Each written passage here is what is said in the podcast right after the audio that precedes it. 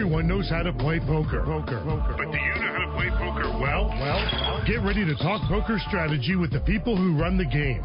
Hear interviews with the stars. Get information on when to play, where to play, and how to play better poker. Poker. poker. This is Poker Action Line, a weekly poker show with your hosts Big Dave Lemon and Joe Rodriguez. And how's everybody doing out there? Big Dave and Joe tonight. Another edition of Poker Action Line here in our show from South Florida. And South Florida, really, Joe, has been uh, the place that everyone's focused on for about the last two weeks. And uh, just some tremendous tournaments with some big name players, South Florida players, nationally known players, some in ca- some cases both.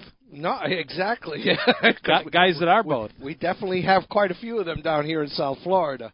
Well, last week when we did the show, you were out of town, and uh, uh, I went ahead and uh, uh, did the show by myself and had a Mark Bonicani on, who was great, and uh, they had their charity poker event on Friday night. I heard it went very well down at the collection in Coral Gables, and uh, a lot of tournaments were going on that night. In fact, the final table for the uh, Seminole Hard Rock Showdown was being played as we did the show. I went back and saw some of the end of it.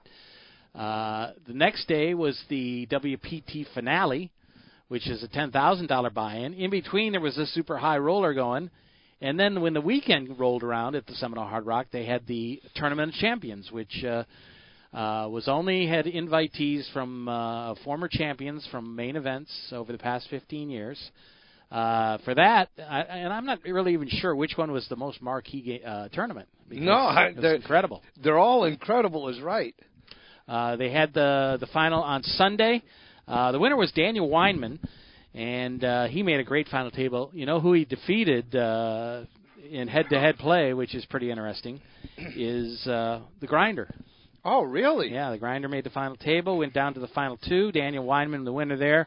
Uh, also at that final table was Erik Seidel, uh, Daniel Santoro, David Ormsby, and Dylan Wilkerson. And uh, Mizrachi was second, Santoro was third, Ormsby fourth, Seidel fifth, Wilkinson sixth. That cl- that closed up everything, and that ended just a great two weeks of action.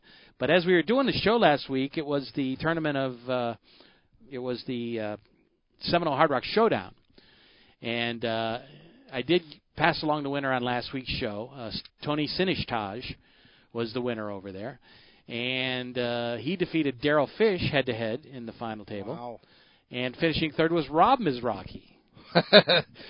Good showing down here Really at was. Uh, Seminole Hard Rock from the South Florida boys. And when I went over in the afternoon, the uh, the grinder and Mama Grinder and uh, uh, Donnie was there. Uh, Eric was not there. He was the only one that was not there out of the uh, brothers, and uh, a couple girlfriends and and that sort of thing. And they were all right in the front row. Grinder got knocked out, and uh, that was it. They were they hit the road. So. Uh, pretty interesting and uh, really a lot of fun. So, uh, or not the grinder, I should say. Rob got knocked out in third. Right. They didn't stick around and watch the head-to-head, but uh, so deep runs, nice payoffs for those guys. The grinder won 218,000 in the uh, tournament of champions.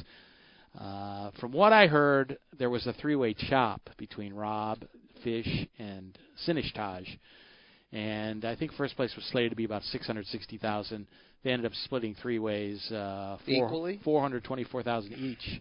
Wow. So basically, there was still something to play for because they were playing for a seat in the tournament champions, which was a fifteen thousand dollar buy-in, and there was a bunch of prizes too that were on the line, including a Hublot watch and uh, uh, several other things. So yeah, but I'm sure the gambling uh, opened up as soon as they made that deal. yeah, yeah, exactly. So it was uh, very interesting. Got a chance to see a good bit of that, and uh, uh, then to top things off, if that wasn't enough fun, and and I don't know what if it's better. You tell me what you think. Is it better to have superstars all at the final table? Is it better to have? Well, obviously, it's better if you have people you know and are friendly with. But you know, it's always fun to see up and coming young players too, or great stories like a guy who maybe has never gone that deep in a tournament. What do you think when you when you look for a, a tournament to watch? Well, you know, you, the star quality of knowing these great players, you love that for entertainment value, you know, just because of the, you know, the the high level of poker that's being played with these people. Right? But I think a mix of the top pros with some of the, you Yeah, know, I think a mix is fun. the young and maybe the inexperienced ones. I mean, that's what we really enjoy about the main event. When you know most most years the the, the nine finalists, outside of a few years where you're sprinkled with with you know the the grinder when he was there and and all of this, but you kind of enjoy seeing this, and I think that's very good for poker because that gives the amateur quote amateur player you know the hope that he could compete against these players and that it is a, you know that it is an attainable uh, goal for you to get to a final table and and defeat some of these right. top pros. Right. Well, I I know we always like it when we people that I've had on the show, I've interviewed and talked with, and that were very nice and friendly. You know, I, I really am pulling for them, and that was the case in the two other tournaments.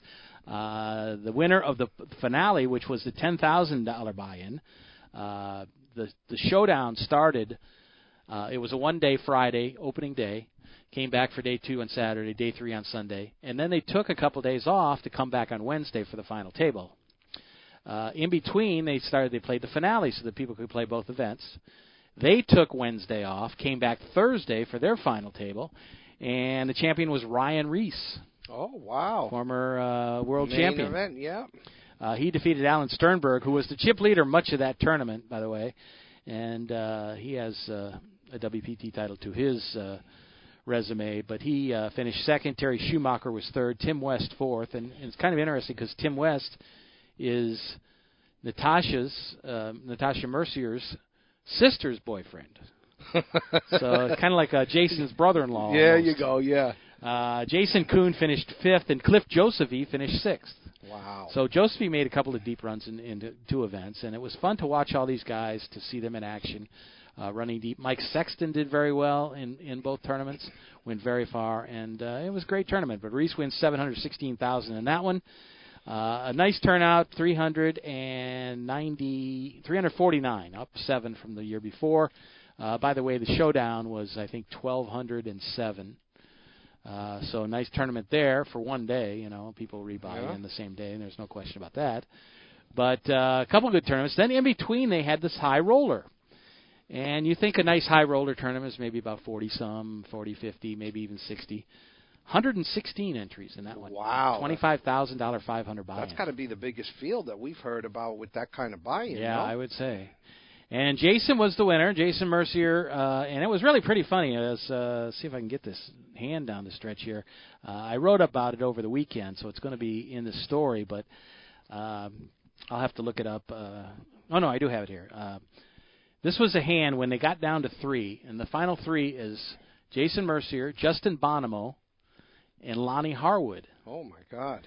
So really great field there. Bonomo was the big stack at the time. Uh, Loni moved all in for her last 1.6 million chips. Uh, blinds were 40,000 and 80,000 at the time, Okay. so that's a nice big bet there. Obviously, she was holding King of Hearts, Jack of Clubs. Okay.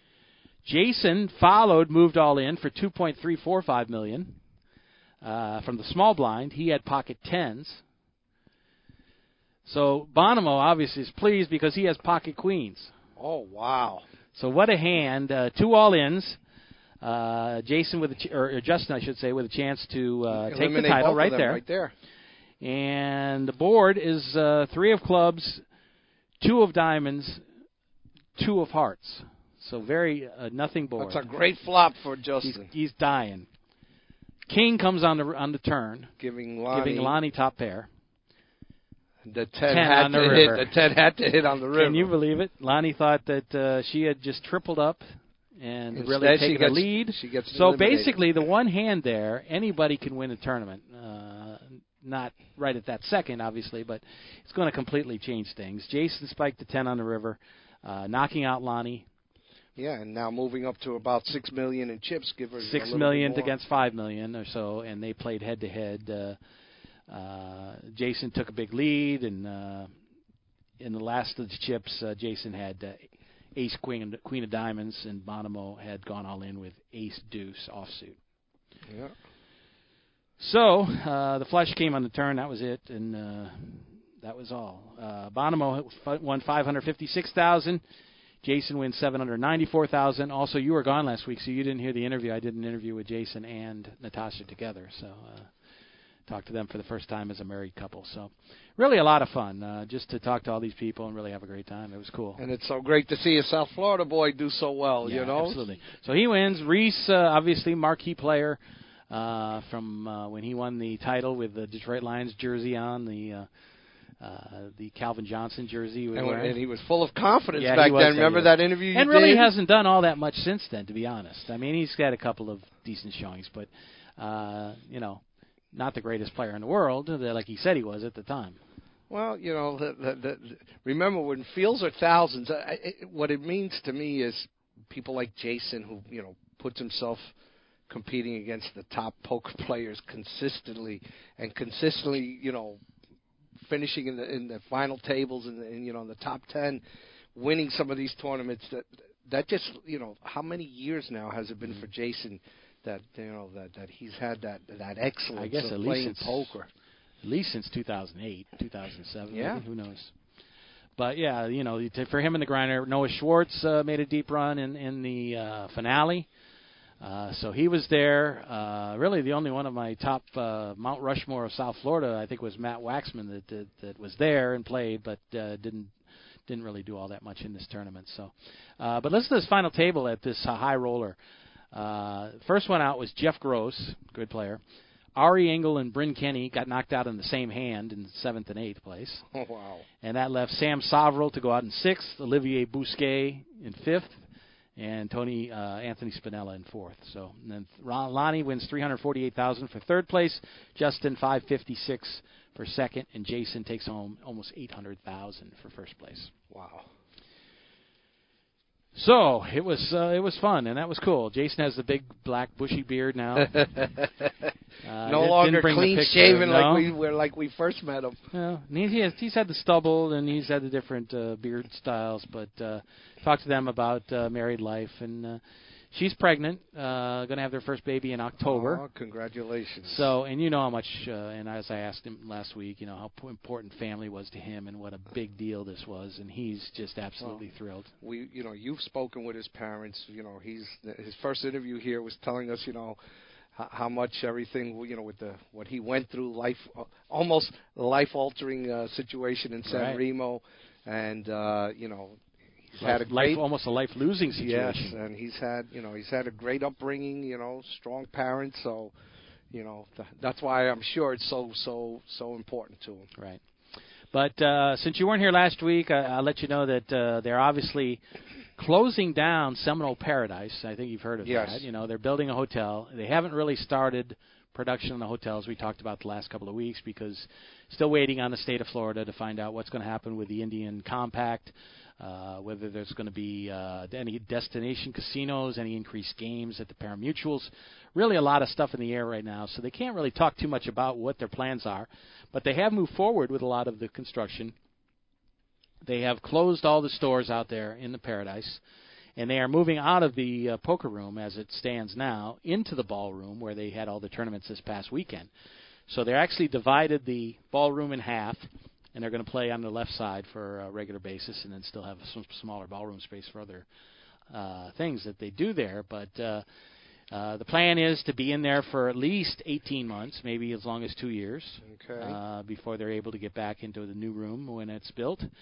Uh, not able to share any real concrete ideas, but we got a chance to talk with Tony Burns, uh, who did a tremendous job here. Second, uh, he's not quite been there two years, about a year and a half, and uh, good friend of Matt Savage, and uh, I, I'm sure got some good bit of help uh, with Matt landing him the job, and of course Bill Mason uh, is in charge of the poker over there, and and him and Tony get along great. Uh, it's just a phenomenal operation, and they've done such a great job. So uh, I give them a lot of publicity, and it's well deserved, to be honest. Uh, we're going to talk with Tony. Uh, I played a little bit of the interview last week as kind of a tease, the first six or seven minutes. It's actually pretty extensive, about 15 minutes long, and uh, got into a lot of different issues and a lot of uh, responsibilities and the things that have happened since he's got there, decisions along the way. But we want to take our first break on the program, and we'll hear from Tony. And uh, if we get a chance, we'll play an interview I also did with Matt Savage, which is uh, pretty extensive as well. Um, when we come back a little bit later, we'll talk about Matt's new idea, the social experiment. I love it. I love it. And uh, we will talk about uh, the idea. Not all that well received uh, from a lot of players, but we'll talk about why and a few of those things. And uh, we'll also hear from Matt on his thoughts about it now that uh, it's gotten a lot of publicity and that sort of thing. But we'll take this first break on the program. You're listening to Poker Action Line. And uh, we want to completely uh, wrap up this event, which was really uh, marquee. They have the Seminole Hard Rock Poker Open in the fall, which has uh, blasted all kinds of records because of a $10 million guarantee the first couple of years. It's dropped down to $5 million. Now this year they're going to have less tables, less action there, so they may not even do that. But we'll see what happens. Uh, they haven't decided yet how they're going to do that, but they will have the tournament this year in, uh, I believe, August. So uh, we'll hear from all these things, and we'll talk a little bit more about what happened down in Hollywood uh, over the last couple of weeks. Uh, really, the highlight of the year here in South Florida for sure. It really was. Who's who's list of poker players? Oh man, it was unbelievable, and there was a lot of people who didn't show, but we talked to old friends like Will Failla and and. Uh, uh, Tom Dobrulevich and uh, just people that uh, it's fun to see when you come talk to them. And uh, uh, of course, they had the Jason Taylor tournament, and uh, the whole thing was just it, great. it just tells you how strong South Florida poker is, and what a destination stop this is in, in the poker Yeah, world absolutely. for tournaments. Let's take this break. When we come back, we'll hear from Tony. And uh, a little later on, we'll uh, talk about the Matt Savage social experiment and maybe a few other things as well here. You're listening to Poker Action Line. We'll be right back after these messages. This is Poker Action Line.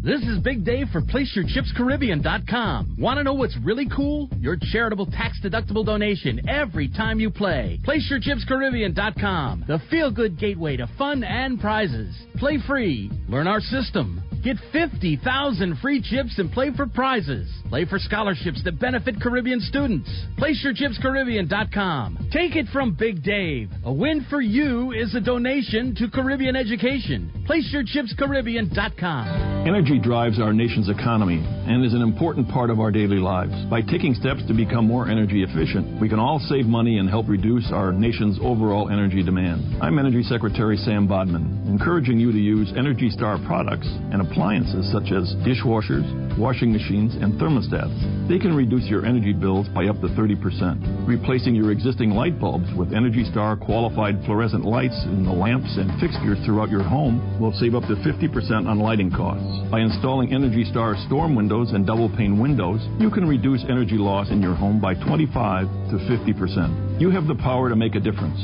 By using Energy Star products, you can reduce your home energy bills and help our nation reduce its energy use. More information on Energy Star products and savings can be found at www.energysavers.gov or call toll free 1 877 337 3463. This powerful savings message is provided by the U.S. Department of Energy and the Alliance to Save Energy.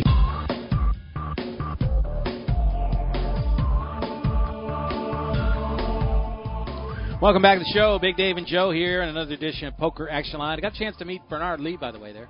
Oh, did you? First time in person. Uh, he's coming up with a 10th year, 10th anniversary of his show next month uh, in May. Um, he's, we'll probably do something with him uh, in regards to the show, but uh, I've always enjoyed amazing. it. He's definitely in my top five of Yeah, our yeah. guests here. yeah, you know, I've talked to him so many times and had him on the show several times, and uh, first time we actually uh, spoke face to face. Uh, But uh, those are the kind of people that you see at these tournaments uh, that you really respect. Uh, a couple weeks ago, we had the interview with Mike Sexton.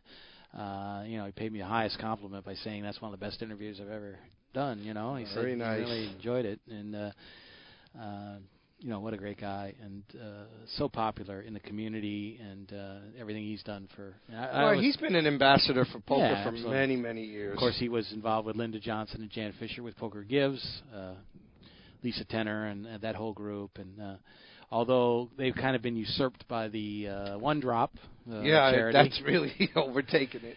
it's uh, still he's uh, done so much for for poker. And then to see him this late in life. Uh, Have so much yeah, success. to have the success, and it's amazing when you think about doing a show uh, for 15 years. I mean, this show's been on the air, this WPT tour, and uh, and you know the hand gestures and the voice and everything is just you know it's it's World Poker Tour is what it is was what he is. Yeah, it, it, that's who you associate Yeah, with the absolutely. WPT. That's exactly who you associate with. And and let me tell you something, Dave. I, I would have loved to have asked him one question.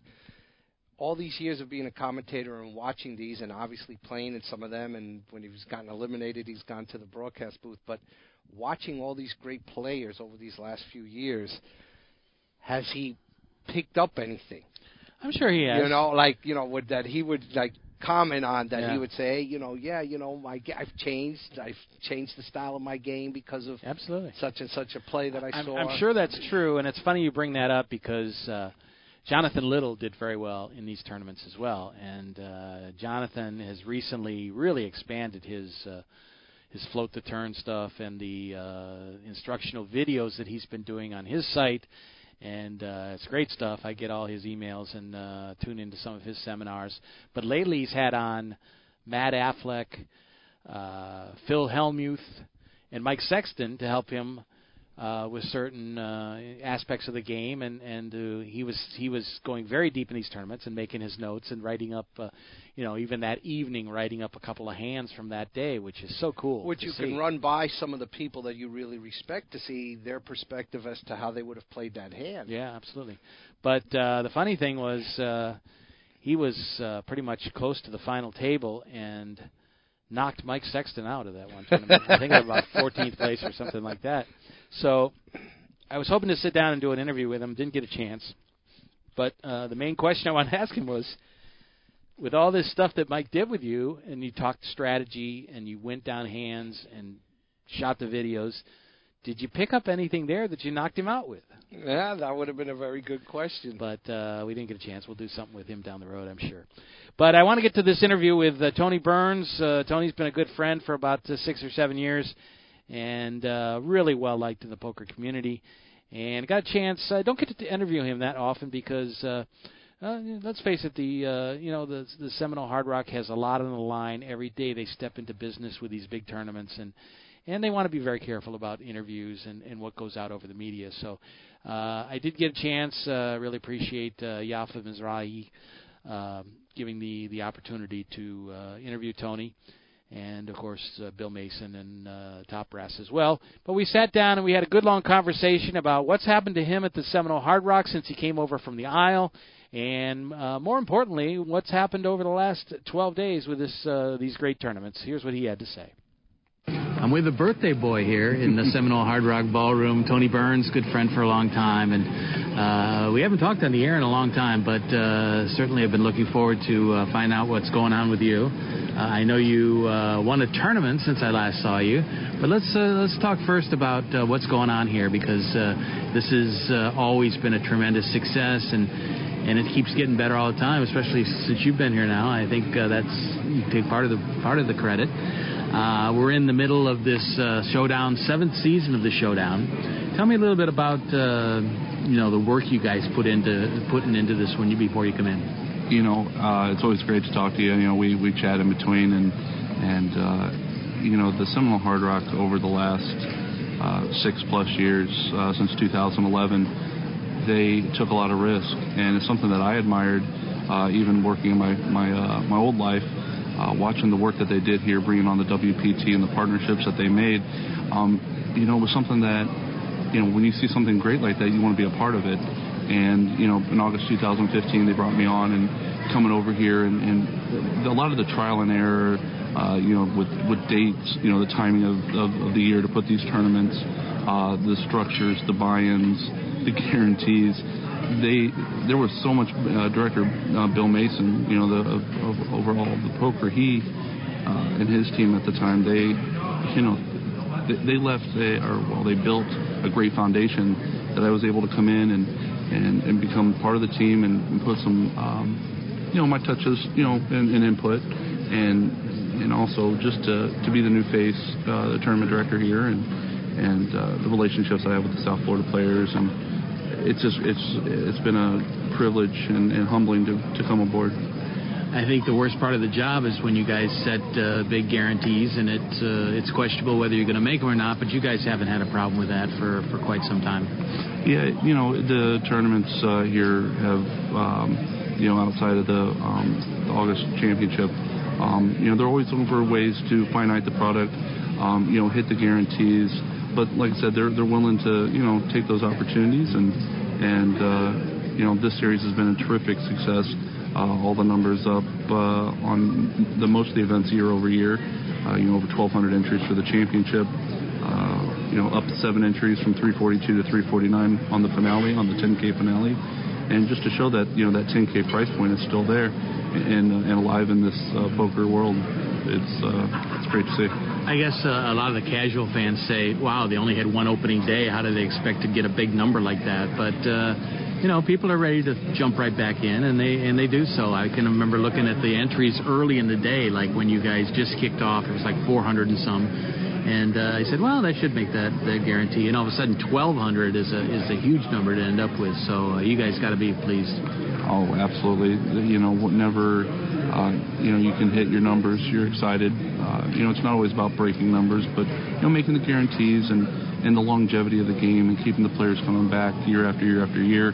You know, um, and talking about the future. You know, players are coming on the property. They're seeing the signage about the the new. Um, you know, the new property that's to come in the in you know 2019 and that excitement you know that we uh, that, we're creating here and um, like I said they, they uh, did a lot of years of hard work in building the brand and the foundation and I'm just like I said I'm very humbled to be aboard and part of it in August, you have the uh, the big Seminole Hard Rock Poker Open and uh, a Big Four associated with that the last couple of years. Now this week, with the addition of the uh, tournament champions the last two years, is almost a big three because you got the finale that's being played today, 10,000 buy-in, and not to mention all the other high rollers and stuff. But uh, uh, it, it's really an attraction. The, the poker world has spent the last two months out in California, mm. they jump right in a plane and come over to Florida to play again. Yeah, we were talking about that earlier. That uh, the fact that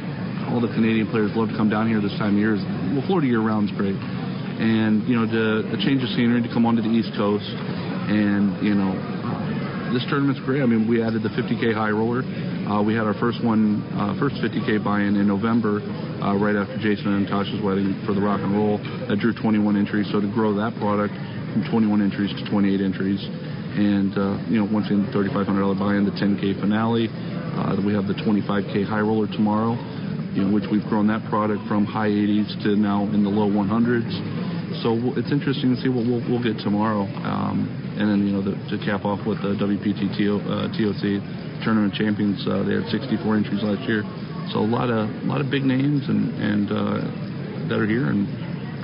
We're looking forward to seeing what we can get over the next uh, the last weekend. I think the big names is what is so impressive. I was uh, t- putting out a couple tweets and I didn't know whether to uh, group uh, WPT Players of the Year, uh, main event champions for the WSOP, uh, local favorites. There's just so many guys that are well known, and that's uh, you know when the coverage comes out all over the world, uh, it's impressive and uh, looks good for the uh, the property. Yeah, you know there's such a mix of players from you know and, and our buy-ins reflect that too. That you know players can get into tournaments, they can get into a high roller event for as little as eighty dollars, and back in August we actually had two players that went through that step and they got that experience and as the word of mouth travels, you know, the, the players see how much we take care of them down here. Uh, you know, for our high rollers, the, the food spread that we put out, you know, a lot of we, we do our $10 food vouchers for players when they go on dinner break. So we're giving back, we're listening, and not a lot of places are doing that anymore. And, um, you know, it starts at the top here, you know, at the Seminole Hard Rock that they love poker. Poker's part of the culture, and, uh, you know, it, it reflects in the numbers. You had a little bit of a break between the final table for uh, the showdown, which is going to be tomorrow as we speak here on, or, or I'm sorry, Wednesday as we speak here on a Monday. Uh, great final table with Rob Mizrachi, uh, Daryl Fish, uh, local guys, and then you got Dan Coleman, who uh, probably has made more money than anybody over the last uh, th- two, three years. Um, that's impressive. Now, I, think there's pretty much a guarantee there's going to be a great final table in this one as well. Uh, it's it's something that people want to see on the uh, uh, on the live streams, and then you know the tournament champions. Of course, you got all great guys that are going to be shown later in the year with the broadcast on WPT. Yeah, and uh, you know Daryl and his growth down here, and being a member of the Seminole Hard Rock team, and and Dan Coleman, he, his successes, and we have one of our local players, uh, Eric Bellers, on the final table. I think he lives here uh, in the plantation area, I believe. And uh, we were talking last night, and you know how excited he is to be playing with these guys and be on a on a final table. And he was talking about one of his bigger scores and how this just blows away one of his biggest scores. And um, you know, being in the market for 10 years and, and watching the local guys and their growth and their success, and it's just uh, it's so sweet to to, to, to, to be here and, and watch these players grow and, and, grow with them one of the big new things for you, uh, you know, you obviously were a dealer at uh, the Isle. You were a tournament director. Uh, you switched over because of your family. You know, got a couple of kids now, and uh, you didn't want to. Uh, you had a chance to go to Maryland at one point, but you you decided to stay here because you wanted to have a little better schedule for your family. Now this fits in nice as a uh, as a daytime uh, manager, and uh, you know, I guess when you look back, you made the right decision. Yeah, you know, in life we're all faced with decisions, and you know, when that fork in the road came I made a very tough decision. You know, Mike Smith uh, still a great friend and mentor, and uh, you know, he, with the successes he's had up there at Maryland Live. But ultimately, this was, you know, I believe everything happens for a reason, and um, I was able to, fortunate enough to land into this position, and uh, I always said if I was given something of this magnitude that I would, I would take care of it, and uh, you know, and never take one day for granted.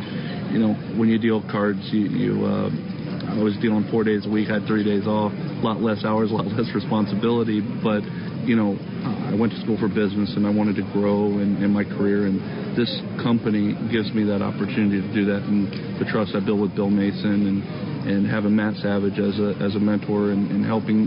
Um, you know, helping me grow because I'm, like I said, I just turned 35 and still a baby amongst amongst the the, the uh, you know the men, if you will, the veterans. And, yeah, the veterans, the pioneers, and and it's just um, I can't uh, put it into words. Sometimes I, I stop and think about it and how full circle it's it's come for me from uh, starting out as a bar poker dealer back in 2004 to now being the tournament director of one of the biggest global brands in the world 13 years ago. Which is pretty amazing. That's only 13 years ago. It's crazy. uh, two other things I want to talk about. One is the American Poker Awards. Uh, you were nominated this year for an award uh, along with Matt in the same competition there. Uh, neither of you won, unfortunately, but uh, that's the first time you've been nominated, and uh, you probably didn't expect to win, but uh, you know, just the exposure of getting your name out there worldwide in the poker world is, is fantastic. I, couldn't believe it actually when somebody told, well, actually Bill Mason told me about it. Um, I didn't even realize up on the original ballot. They, had an original ballot of 12, and then that ballot was voted on amongst uh, panel, and then I got uh, into the final four. And when I heard I was in the initial 12, I'm like, what in the world am I doing on there? You know, and then to get on the final four, to go out there and Sean McCormack from Aria, uh, terrific guy, all the things that he's done out there. And uh, he gave me a nice uh, shout out in his uh, acceptance speech. He said if he could break it in half, he would have given me the other part, and that meant a lot too. And and the recognition that you know that I've gotten in the industry, but it's it's not all about the personal awards. This is such a gigantic team effort and all the people that don't get recognized that put in so many countless hours. And uh, you know it's great to work with them and, and this product that we put on. I, I can't wait to see what the future is going to bring. Uh, last thing I want to talk about is the big difference in this job from previous ones you had is the involvement with TV. There's so much going on. Uh, you guys work with the Poker Night in America crew for uh, Seminole Hard Rock Poker Open.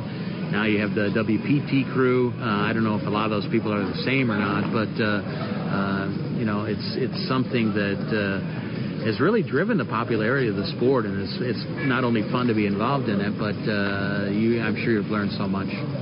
Yeah, you know, we partner up with uh, some of the industry's best uh, with WPT and Poker Night in America, and last uh, last year, the Tournament of Champions was my first TV final table, and it was such an experience to go through that motions. It was there was so many butterflies and excitement, anticipation. You know, the first time they've done this product, and to be calling the action with the action clock and all the different elements that were going on. So not only was it my first final table, the first time the TOC had been going on, the first time they'd used an action clock, and we pulled it off. And you know, here we go again. Uh, you know, a year later, and the live streams are really cool too, you know, and I'm, I'm learning so much after every one on how to make it better, you know, looking back on the film and, and Was I standing in a shot? Was I, you know, obviously I'm cognitive doing my job. My job comes first, but also learning placement and, and um, certain interactions. You know, when things are live. Because you're in those shots, you know, you're Well- part of the you're part of the show. Well, yeah, but you know, it's all about them. You know, there, there's a statement. from My background being in baseball,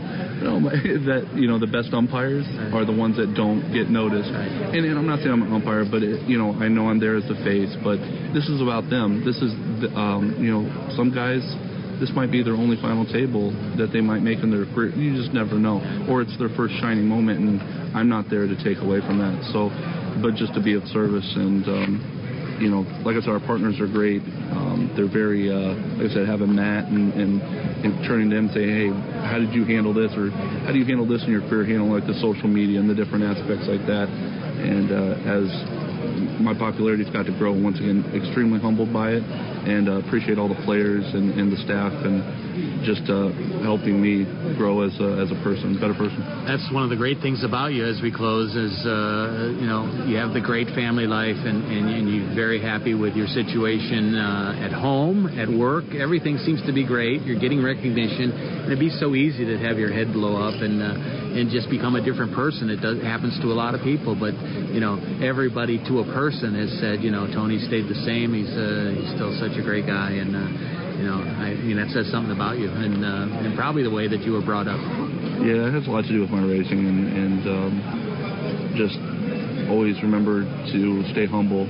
Um, my grandmother was a big influence of that. Um, my grandmother just passed away uh, right before Christmas at the age of 95, but my grandma was a huge influence in my life and uh, keeping me humble. And um, you know, she wasn't a big fan of poker. You know, not understanding all the elements of poker, she probably thought of the, the old Wild Wild West days. But um, As a lot of people do. yeah, some of them do. They still don't understand the, the all the regulations and how protected poker is now versus those days. But um, you know, she was a big influence. You know, my my mother and my father, and I have a strong strong wife and you know two beautiful children that keep me grounded and keep me focused. And once again, having Bill Mason and Mike Smith and Matt Savage and some of the guys that have been in the industry a really long time to, you know, just keep me focused and, and reeled in. We, we joked around about, uh, you know, they're doing the expansion on property, and they're like, oh, we're going to have to build, big, build bigger doors for Tony, build the nine foot doors. For, but um, you know, it's um, once again, this is a great opportunity, and like I said, if I ever got a hold of something like this, I would never let it go, and uh, conti- because in the end, I, I'm this is what I do to provide for my family, and my family always comes first. Well, I'd be remiss if I didn't at least uh, touch on the subject. I know that that you cannot uh, get into too much information now because there's so many uh, variables out there as far as uh, you know when you guys decide to go ahead and get financing, what happens with the state, and that sort of thing. But we do know that, the, that there is expansion going on, and that the old poker room is is you're moving out of there very soon. Uh, you're going to come into this ballroom and take a part of that. Can you just give me a brief synopsis and what's in the plans for this summer? Yeah, there's not, uh, you know, some dates are still vague at the time, but uh, yeah, the uh, Seminole Paradise area is, is one of the foundational areas for the new tower. Um, you know, a lot of the shops up there have come to a close, and they started demolition on, you know, uh, the nightclubs and whatnot to clear out that area. But yes, we'll be moving out of the poker room probably sometime in the summer, I'd imagine, and coming here into the ballroom, and uh, you know, they're going to make this the experience in the ballroom um, that the players have during the tournaments. I think will be a good um, a good sell, if you will, to have players that normally don't play cashier to come here, know that they're going to be inside the ballroom, um, the atmosphere that they get of the ballroom, the ambiance and the excitement. I think that'll trigger to some some. Uh, the action here is great as is, but even better catch action um, in the in the tournaments as well. Could see our t- uh, tournaments improve. So the focus now is on the next couple of weeks with the big tournaments, uh, national uh, recognition, worldwide recognition, and then you turn right around after a summer of construction and moving and everything. Then all of a sudden you're getting ready for the Seminole Hard Rock Poker Open again. Yeah, yeah, that'll be right around the corner. We're still, you know, with uh, moving over here and the amount of tables that we have, we're finiting the schedule. Um, you know, and and uh, you know those dates are going to well the dates are out there uh, August 3rd through the 15th, but the tournament schedule and the buy-ins and the guarantees will all and, and, uh, will be out shortly. So we're excited to release those and. Uh, yeah, you know, it's like I said, this August. It's hard to believe it's been two years already, Crazy. and to think that in another two, uh, you know, we'll be, you know, sitting in the area of uh, what could be the in my opinion, just off the renderings, uh, one of the most beautiful hotel towers and, and gaming areas uh, in the United States, if not the world. An attraction for everybody, so they're going to keep coming as long as you guys keep doing it. Yeah, it's like the Field of Dreams. And, and, and forgive me for all my baseball references, but it, I think if we build it, they're they're going to come and keep coming. So absolutely. Thanks for your time. All right, thank you, Dave. Tony Burns, uh, what a great story uh, that he uh, has been so successful there after uh, many great years at the Isle, and, and, uh, and he hasn't forgotten the people who have helped him yeah, get there. absolutely. Either. That's uh, something he'll always mention. And uh, now they move forward, and uh, uh, you know we'll wait to see what happens with the legislature in the state of Florida. But uh, no matter what happens, you know there's going to be a new hotel there. Um, final plans uh, could be adjusted. Who knows what happens there? But uh, certainly looking forward to uh, what they decide to do with a great shopping area that's been a hub of uh, activity on Friday and Saturday nights here in South Florida with it the clubs really and everything. Has. It's been it huge. Really has. It's, it's only going to get better and better as we as time goes on. Yeah. Well, listen, the, everything they've done has been first class. It really has. You know the you'd have to be nitpicking to find something that wasn't done well there, and whatever hasn't been done well, they fixed it going Yeah. forward. So, uh, yeah, I'm going to look forward to seeing this guitar-shaped hotel and uh, and enjoying. I mean, because besides the casino, the hotel, the nightlife that they you know that they've provided for so many people, and the enjoyment, the entertainment factor of it alone. It was great, so I, I can only imagine it's going to get better. And we've, uh, you know, we've both worked in the pari-mutuels over the years, and we've been somewhat critical at times that it wasn't a level playing field for and the it's not, pari-mutuel. and it's, it never will unfortunately, be. it's not. It never will be, but uh, you know, when you do have the opportunities and then you cash them in, there's certainly got to get a lot of credit for that. Yeah, and you know, guess what? You know, we we were on the other side of that fence. You know, if we were on their side of the fence, we would have taken advantage of that, of having that that advantage that that they have. Of course. You know, and it's it's it's only logical. More everybody in the world would have taken that advantage, and you know, the only people complaining are the ones who are trying to compete against you. Right. So, you know, they've done a great job. Listen, we've been doing this show now Seven years. Seven years, okay? And just look at where they were and where they are now and how they've just made that grow and into such into a world class experience down here. Yeah, absolutely. And uh, of course, Tony's good friends with uh, Matt Savage, who was here uh, for all the two weeks to uh, oversee things as the executive tour director of the, the World Poker Tour, and of course, involved in many, many things. A little bit later, uh, after our next break, I want to talk about uh, his new social experiment, and we'll uh, Can't have a- wait. we'll talk about it briefly because I, I have a great interview with Matt that we sat down for. For uh, 13 or 14 minutes and, and, and talked about a lot of different things, but he did discuss his thoughts behind uh, the social experiment. We'll get to that uh, in our last segment here, but um, the interview with Matt I think we'll save till next week, and uh, we'll hear what he had to say about a lot of different things. Uh, one thing I'll mention before we do go to break is uh, congratulations to one of our guests uh, that we've had on several times, Maurice Hawkins, uh, who went to uh, Council Bluffs, Iowa this past weekend and won another ring, the 10th of his career. He won the main event there, and it's the second consecutive year that he's won the main at Council Bluffs. Uh, you did some work up there this year, so you know Yep. the room very well, and uh, he's becoming a legend at Council Bluffs, Iowa. Yeah, well, listen, he's becoming a legend on his own rights just because of those ten rings. Yes. I believe that Six put- in the last two years. I believe that puts him in first place It for all-time rings Yes. because I think when he won his ninth, he tied someone else. Yes, that is correct. So Uh, congratulations to you, Maurice. Yeah, he absolutely. Beat uh, there was a thousand and eight players in that tournament. Uh, he earned two hundred seventy nine thousand plus. Uh, largest WSOP cash of his career. So uh, And things keep getting better. Let, let- let me mention the interesting thing too in Council Okay. Bluff. Okay, um, you're never, uh, you know, because the state of Iowa will not allow an unequal chop. You can chop a tournament, but once you've decided to chop, it has to be an equal chop for everybody. oh, really? So it, deters from chops because you know you know some people who have the commanding chip lead are not going to do that, and they can't do the uh, the chip module. Uh, you know uh, how do they break that down by percentage of chips that you have and everything else. So. You know, he he had to win that title. He had to win that title. There's no chopping for money and then playing off. You you have to fight it to the very end there in Iowa. Yeah, absolutely. Uh, so congratulations to him. Uh, the circuit still moves on. They have about seven more events in this season. Uh, as they move on, they will still go to uh, Her- uh, Cherokee, uh, Harrah's Cherokee, and uh, to New Orleans to play tournaments uh, in the next uh, few weeks. And uh, who knows? Maybe the next show we do, we will talk, be talking about ring number 11 for there Maurice. you go. But congratulations to him.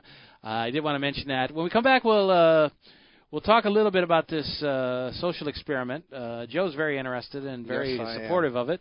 Uh, also, other news uh, in the world of poker, including some uh, later news about this uh, movie being done by Aaron Sorkin, who did the West Wing uh, poker movie called Molly's Game, uh, the story of Molly Bloom, who had uh, who was called the Poker Princess and had a lot of big celebrities at her cash games out in Los Angeles. Uh, that movie is in production, finishing production, I should say, and uh, they're moving forward with that one. But that should be coming out maybe this summer. So uh, we'll talk about that as well. Uh, but you're listening to Poker Action Line. Don't forget you can always find us on uh, on iTunes. Very easy to find us there. Uh, you find us on SoundCloud, which is a great place to pick up the show. Download that app, and you can get uh, the show very easy. You can tweet copies of it to your friends. Uh, you can also go to the Poker Fuse podcast page. You can pick us up on Hold'em Radio Network, which uh, carries the show on a weekly basis and replays as well. And uh, you can go to our website, pokeractionline.com, and check out any of the past shows uh, on the on the uh, website there, pokeractionline.com. So let's take a break here. When we come back, we'll talk a little bit of social experiment, not not the social network, but the social experiment, and uh, a couple other things as we finish out the show here on another edition of Poker Action Line. We'll be back after this on the program. This is Poker Action Line. Hi, this is Big Dave from PokerActionLineRadio.com. I want to let all avid poker players know about a great new lottery game that was developed by one of our sponsors, Atlantic West Management Group. This game is now available worldwide on the internet and will be served as Place Your Chips Caribbean and operated on the internet as an international lottery by Atlantic West. The Texas Hold'em poker-like game is perfectly legal everywhere and presented as a lottery game with tickets available on the internet. You can win Pick Six lottery tickets and cash prizes by using your poker playing skills. It's open to lottery players worldwide, and right now this game is in a play for free test mode, and you are not obligated to purchase anything. You can get 50,000 free play chips per ticket for the purpose of evaluating the game with no prizes awarded until the game goes live. The lottery customer can purchase a ticket with a unique number that will grant them entry into one of many Texas Hold'em poker tables with a chip stack and like a lottery game. The prize value will be based on ticket sales. That chip stack will be valid for the remainder of the week as players can access the site as often as they like to try and take the chip lead. At the end of the week, the highest chip stacks will be awarded lottery prizes, and if you lose all your chips, the lottery ticket becomes null and void. As with regular lottery games, you can purchase as many entries as you like. However, each ticket stands on its own merit, and much like the regular lottery, the results of multiple tickets cannot be combined toward a prize.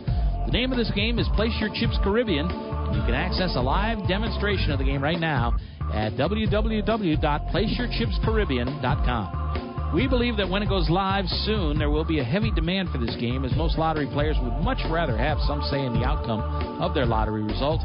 Their odds of winning are greatly improved if they're able to utilize their playing skills in order to increase their chances of winning. I hope that you will try the Play for Free demonstration and hope that you will join us when the Play for Real game becomes available later this year. WFO Radio NHRA Nitro is all about the NHRA Full Throttle Drag Racing Series. Join Joe at 7 p.m. Eastern each Tuesday night for the first edition of NHRA Nitro. Featuring the NHRA's Alan Reinhart. Race winners stop by to talk about bringing home the Wally. Every Tuesday night following NHRA national events.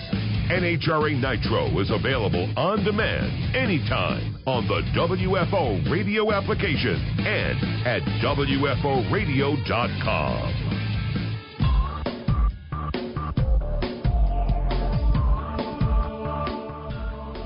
Final segment of the show. Big Dave and Joe finishing up here a Wednesday night in South Florida as we uh, bring you another edition of Poker Action Line. Still a lot of uh, huge summer coming up, obviously.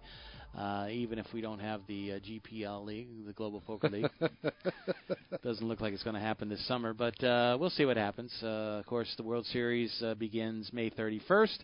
Uh, WPT with the big weekend here in South Florida has finished up season 15, and uh, they have a couple of uh, WPT Deep Stacks events scheduled. Uh, we'll probably cover those uh, heading into uh, May, and of course the Super High Roller Bowl out at the Aria is a big event out there that takes place this summer. So a lot of stuff, uh, always something to talk about, obviously. But uh, uh, I did want to talk about, uh, and and I will carry the interview next week. I will hold it off till next week. But uh, Matt Savage uh, came up with an idea. Always thinking about the game and uh, what's good and what's bad and ways he can affect the game. And uh, he was the one that came up with uh, re-entries, uh, re-entry tournaments. Really, that was kind of responsible for that and doesn't always feel great about that, which he'll talk about next week. He doesn't think it's the best thing for the game.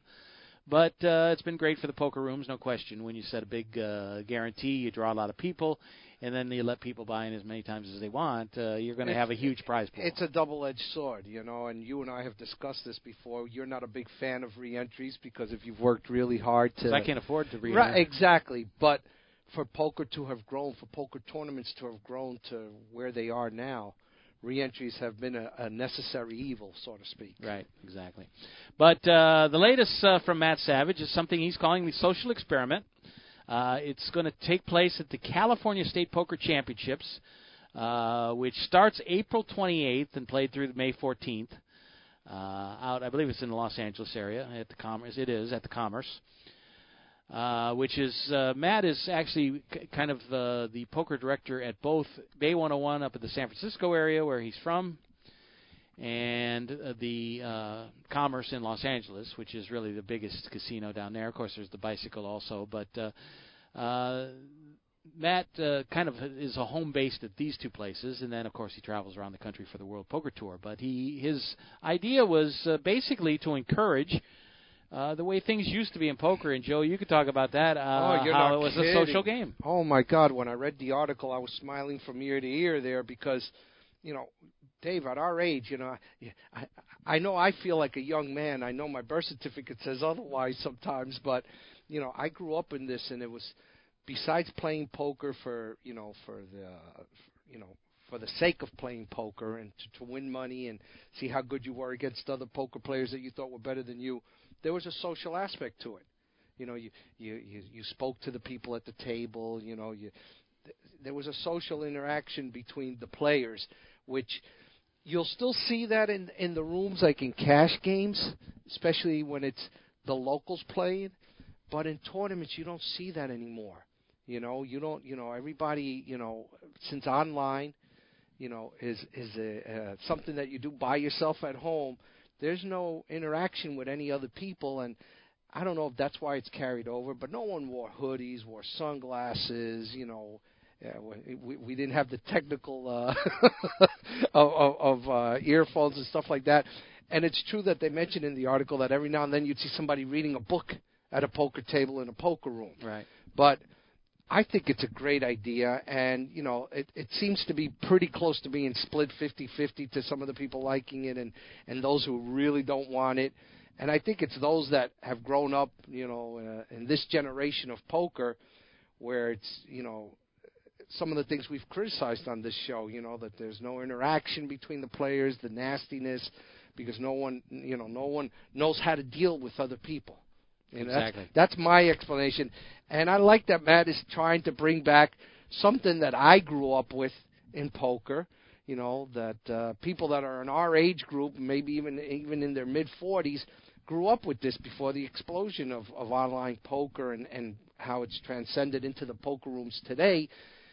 And I I love that. You know, let me tell you, you know, I hate the fact that the hoodie, I, I, you know, the the science of it that everybody's oh they could see you this, the, you know the listen. Sometimes you know when we were kids, you know, we had, I always played outside. Always came up with something, you know. We didn't have all these computer games and all these uh, Nintendos and Wii's and all of this stuff. We had to invent our own games outside and play sports outside.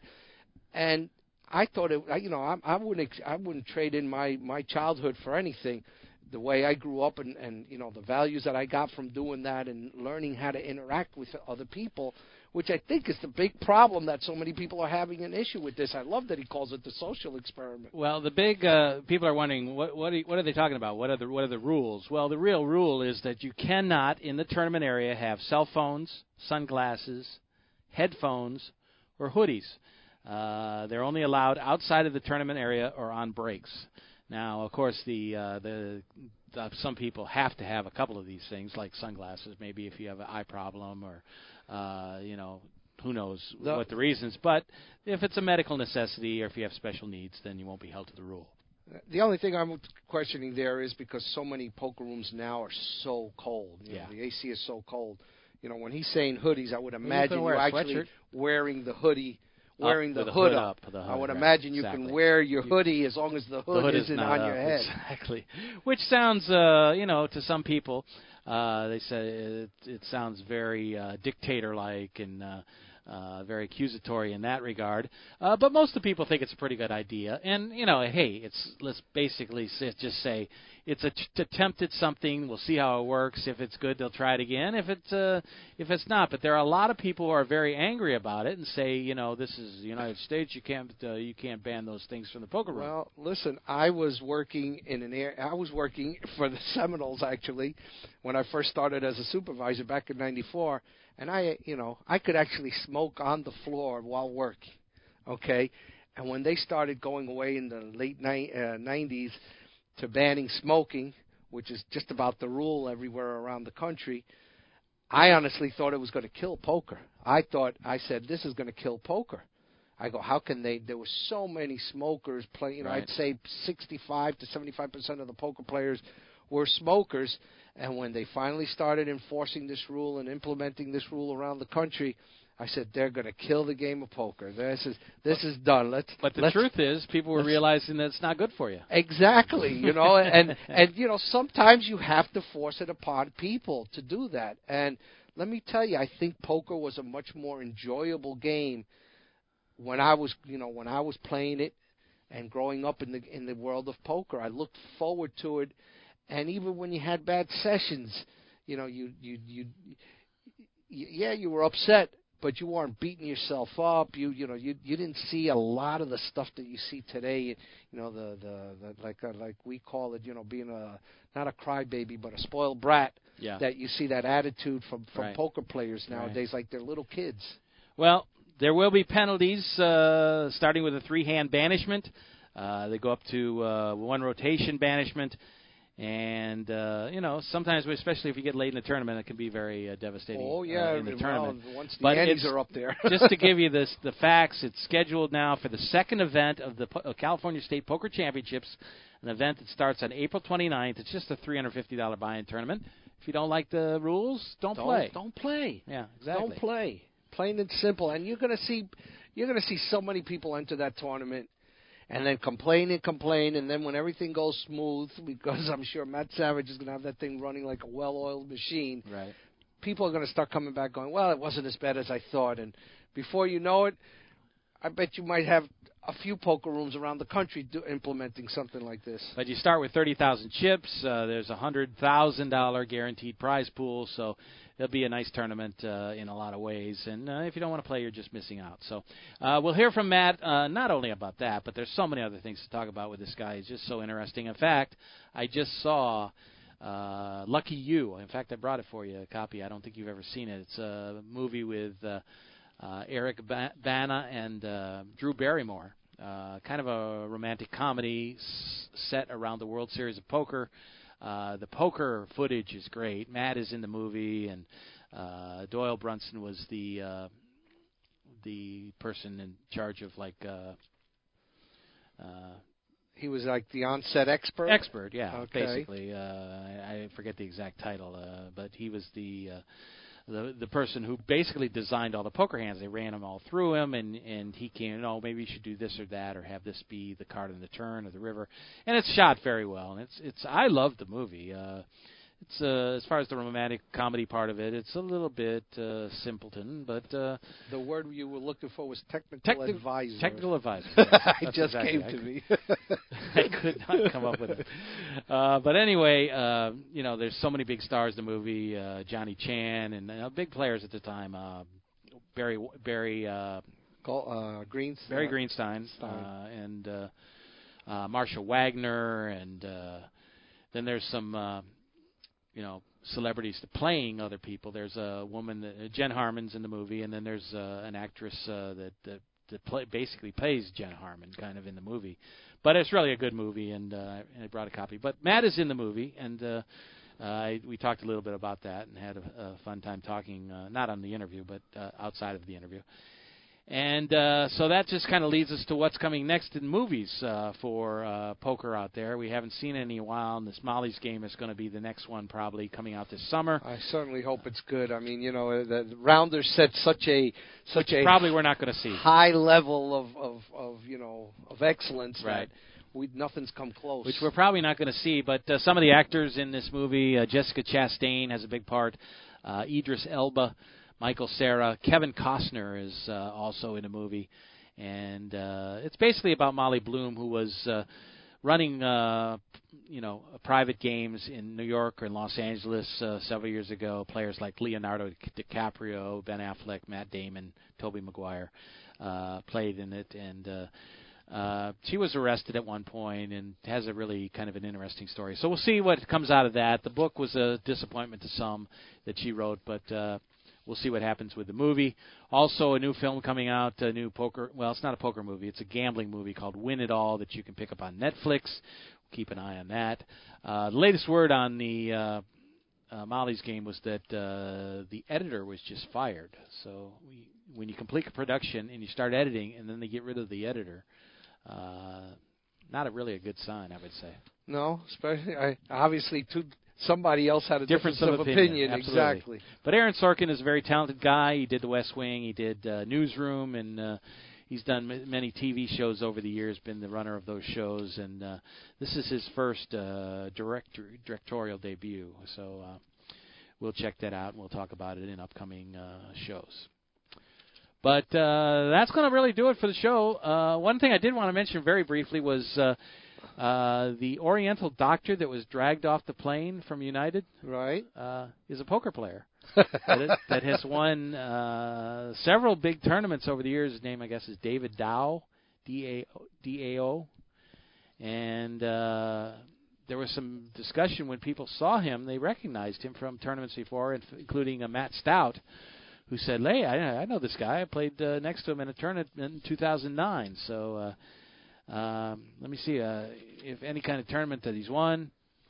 Uh, no one exactly, but uh, these other players uh, identified him as a poker player, so uh, I don't know if that has anything to do with it or not. But uh, just wanted to mention that briefly. anyway, that's going to do it for the show. We'll hear from Matt Savage next week. We'll uh, have interview, other interviews set up, and uh, we'll have some fun on another edition of the show. Thanks for being with us tonight, uh, Joe. Thank you for everything, and Geo, thank you for the job as, as well. Always. and we will be with you next week on another edition of the show. Thanks for uh, listening, and pick us up on all our different places you could find us, and uh, send us an email, uh, Big Dave at PokerActionLine.com. Be happy to hear from you. The views and opinions of the hosts, guests, or callers are not necessarily those of the station, its owners, advertisers, or agencies.